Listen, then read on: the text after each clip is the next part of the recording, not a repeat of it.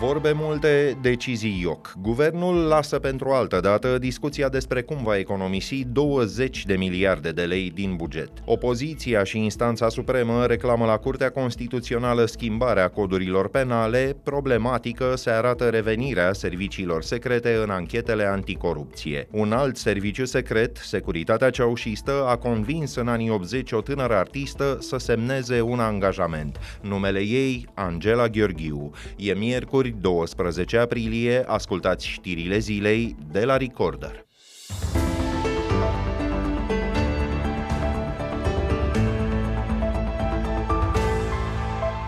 E grabă mare, dar nu chiar atât de mare. Guvernul nu a mai discutat azi despre cum va face economie în buget, care duce deja lipsa a peste patru miliarde de lei. Nu s-au strâns toate actele de care era nevoie din partea ministerelor. Surse citate de hotnews punct ro spun că finanțele și transporturile vor tăia cheltuieli de sute de milioane, dar că Ministerul Muncii și cel al Agriculturii nu ar fi terminat listele de măsuri. Dan Cărbunaru, purtătorul de cuvânt al guvernului. Planurile trebuie să depuse la Secretariatul General al Guvernului. Și discutate în ședința și de discutate guvern. După ce sunt centralizate. Deci, deci cel mai probabil o discuție pe baza acestor planuri pe care le întocmesc ministerele va avea loc după ce acest proces de evaluare a lor se va încheia. Dumneavoastră spuneți că în această ședință nu s-a discutat despre reducerea cheltuielilor? Reducerea cheltuielilor este anunțată public deja de către primul s-a ministru. S-a discutat în această ședință iar de guvern? A fost pe ordinea de zi? În această ședință nu s-a discutat această chestiune pentru că ministerele trebuie să le depună înainte să se discute pe seama lor. Ministrul de Finanțe, Adrian Câciu, spunea ieri că executivul ar vrea să economisească nu mai puțin de douăzeci de miliarde de lei, dar fără să taie din salariile bugetarilor sau din sumele pentru investiții și fără să dea pe cineva afară. Ceea ce noi intenționăm este un plan, o ordonanță de măsuri fiscal-bugetare care să conducă la realizarea unor economii la bugetul general consolidat de douăzeci de miliarde de lei. Și sporilor, cum va rămâne? Aici am un mesaj ca să fie lucrurile foarte clare. Decizia luată de coaliție a fost că nu se taie salarii, nu avem concedieri și nu se umblă la investiții și la proiectele cu fonduri din fonduri europene și P N R R. Unde va găsi așadar guvernul douăzeci de miliarde dacă nu pare disponibil? Spus să schimbe mai nimic în instituțiile și companiile de stat. Iată părerea economistului Ionuț Dumitru, fost președinte al Consiliului Fiscal. Sigur, hârtia teoretic suportă orice.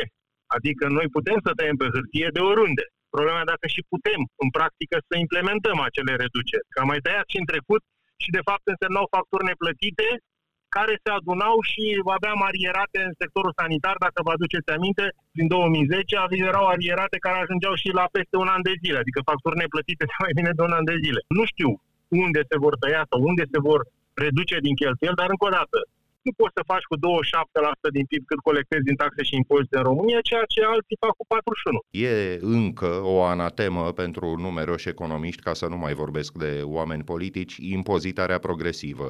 E cazul să începem măcar să ne gândim la așa ceva, credeți?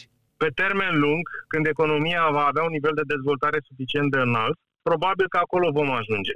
Nu cred că astăzi soluția este impozitarea progresivă. Poate peste zece cincisprezece ani, nu știu când, problemele mai urgente sunt colectarea, în primul rând, în ordine importanței. Nu suntem în stare să colectăm, asta e o realitate. Și avem un sistem de impozitare, la modul general, ciuruit de excepții, derogări și sisteme preferențiale. Și chiar vedeți colectarea îmbunătățindu-se în ritm susținut în an preelectoral?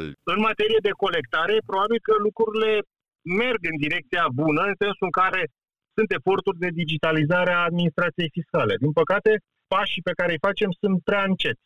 Eram încă la Consiliul Fiscal în două mii zece, când s-a înființat Consiliul Fiscal și începuse discuția despre digitalizarea ANAF. Și astăzi discutăm despre digitalizarea ANAF la treisprezece ani distanță aproape.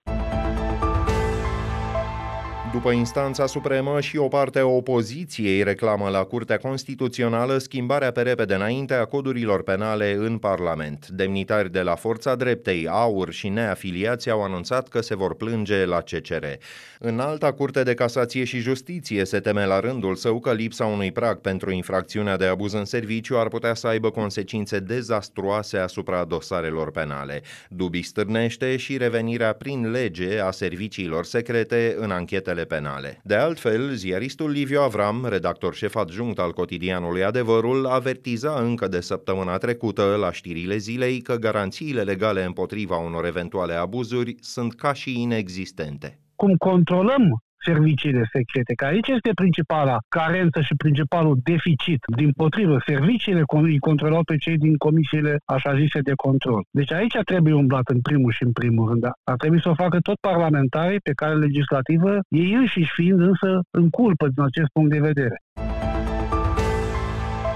N-a durat decât opt ani, dar justiția română a anulat în cele din urmă un plan urbanistic zonal care a ras vreo câteva zeci de hectare din Parcul Bucureștean Tineretului. Între timp, acolo s-au ridicat cinci blocuri, constată primarul Nicușor Dan. Traficul și poluarea sunt consecințele, adaugă el. Nicușor Dan e de altfel cel care s-a adresat instanței în colaborare cu Asociația Ecocivica. Dan Trifu, vicepreședinte al organizației, spune că decizia Tribunalului București nu e definitivă. Consiliul General al Capitalei poate încă să facă recurs, dar modul de operare e potrivit lui foarte răspândit. Dacă vine un dezvoltator, de exemplu, străin în România, el imediat caută să fie, să îi se asigure consultanți. Iar acești consultanți, în mare parte am constatat noi în dosarele noastre, sunt părți corupte și care se angajează, lasă că îți fac eu rost de proiectanți și de oameni pe care îi știu și o să-ți aprobe proiectul. Deci așa s-a mers și în Parcul Tineretului, așa s-a mers în tot orașul, așa s-a mers prin toată țara.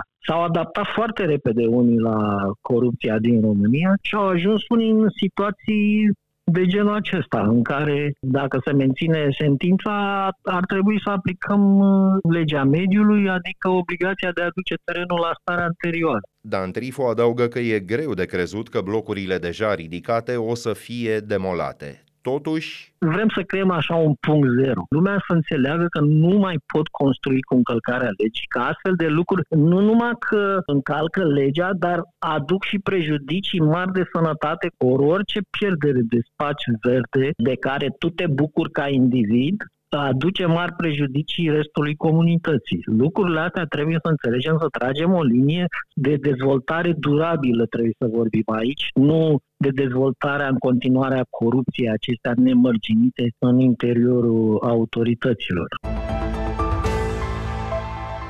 Це не випадковість, це не епізод. Так було раніше, так було в Бучі, тисячі разів. Nu e o întâmplare și nu e un accident, e un obicei. Aceste animale chiar ucid cu atâta ușurință. Astfel a comentat președintele Ucrainei, Volodymyr Zelensky, apariția pe rețelele sociale a două înfricoșătoare clipuri video. Ele par să surprindă decapitarea mai multor soldați ucrainieni în două împrejurări distincte. O înregistrare pare să fi fost făcută recent, iar o a doua vara trecută. Date neconfirmate sugerează că prima înregistrare s-ar fi făcut în cursul luptelor din Bahmut. Orașul din estul țării vecine e scena celor mai grele lupte date în ultima vreme. Până și Kremlinul a calificat înregistrările drept groaznice, dar a adăugat că vrea să le verifice veridicitatea. Înapoi în București, guvernul renunță la programul cincizeci douăzeci, prin care cei care găzduiesc refugiați din Ucraina primesc cincizeci de lei pe zi pentru cazarea unei persoane și douăzeci pentru mâncare.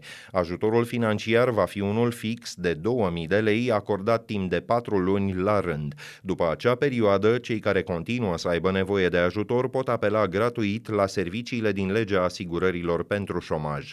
Măsurile se vor aplica începând de luna viitoare. Ministerul de Interne Ne spune că schimbarea are printre cauze majorarea costurilor pentru chirii de pe piața liberă, cu efecte directe asupra cetățenilor români.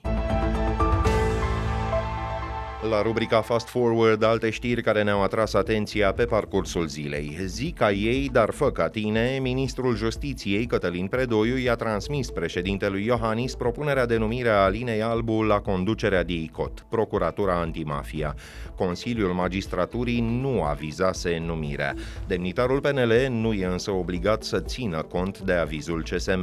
Conducerea parchetului Antimafia e și acum una interimară. Georgiana Hosu, numită tot în În ciuda avizului negativ al C S M în două mii douăzeci, a demisionat după câteva luni. Soțul său fusese condamnat la trei ani de închisoare cu suspendare. Nici nu s-a uscat bine cerneala pe hotărârea prin care România va cumpăra avioane de luptă F treizeci și cinci de ultimă generație, că Ministerul Apărării anunță noi achiziții majore. Instituția cere Parlamentului să aprobe cumpărarea unor submarine militare și a unor nave care caută și neutralizează mine. Ministerul a parafat deja o scrisoare de intenție cu o companie din Franța pentru submarinele pe care și le dorește. trei la număr. Bugetul M A P N s-a majorat anul acesta la doi virgulă cinci la sută din produsul intern brut.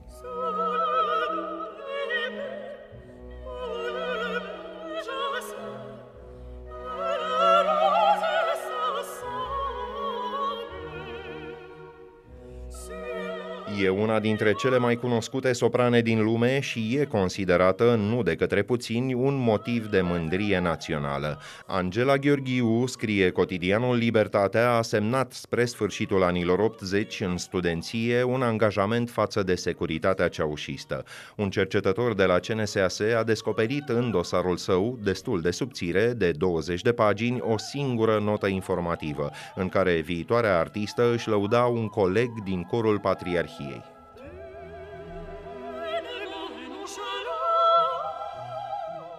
Potrivit legislației în vigoare, Angela Gheorghiu nu poate fi considerată o colaboratoare a poliției politice ceaușiste. Nu a denunțat activități sau atitudini împotriva regimului care să fi dus la îngrădirea unor drepturi și libertăți. Securitatea era interesată, între altele, de artiștii care ar fi putut să rămână în Occident atunci când plecau în turnee. Istoricul și politologul Stelian Tănase amintește că șantajul era una dintre metodele predilecte ale poliției politice și că nu Nu toți dintre cei care aveau relații cu ea au și recurs la delațiuni.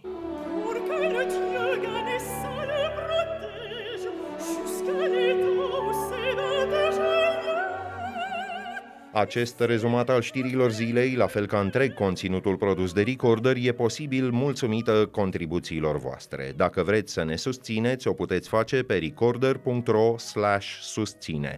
Tot acolo găsiți și formularul două sute treizeci pentru redirecționarea impozitului pe venit. Punem punct aici. Dacă ascultați însă știrile zilei pe YouTube, vă și puteți abona, apăsând clopoțelul care activează notificările.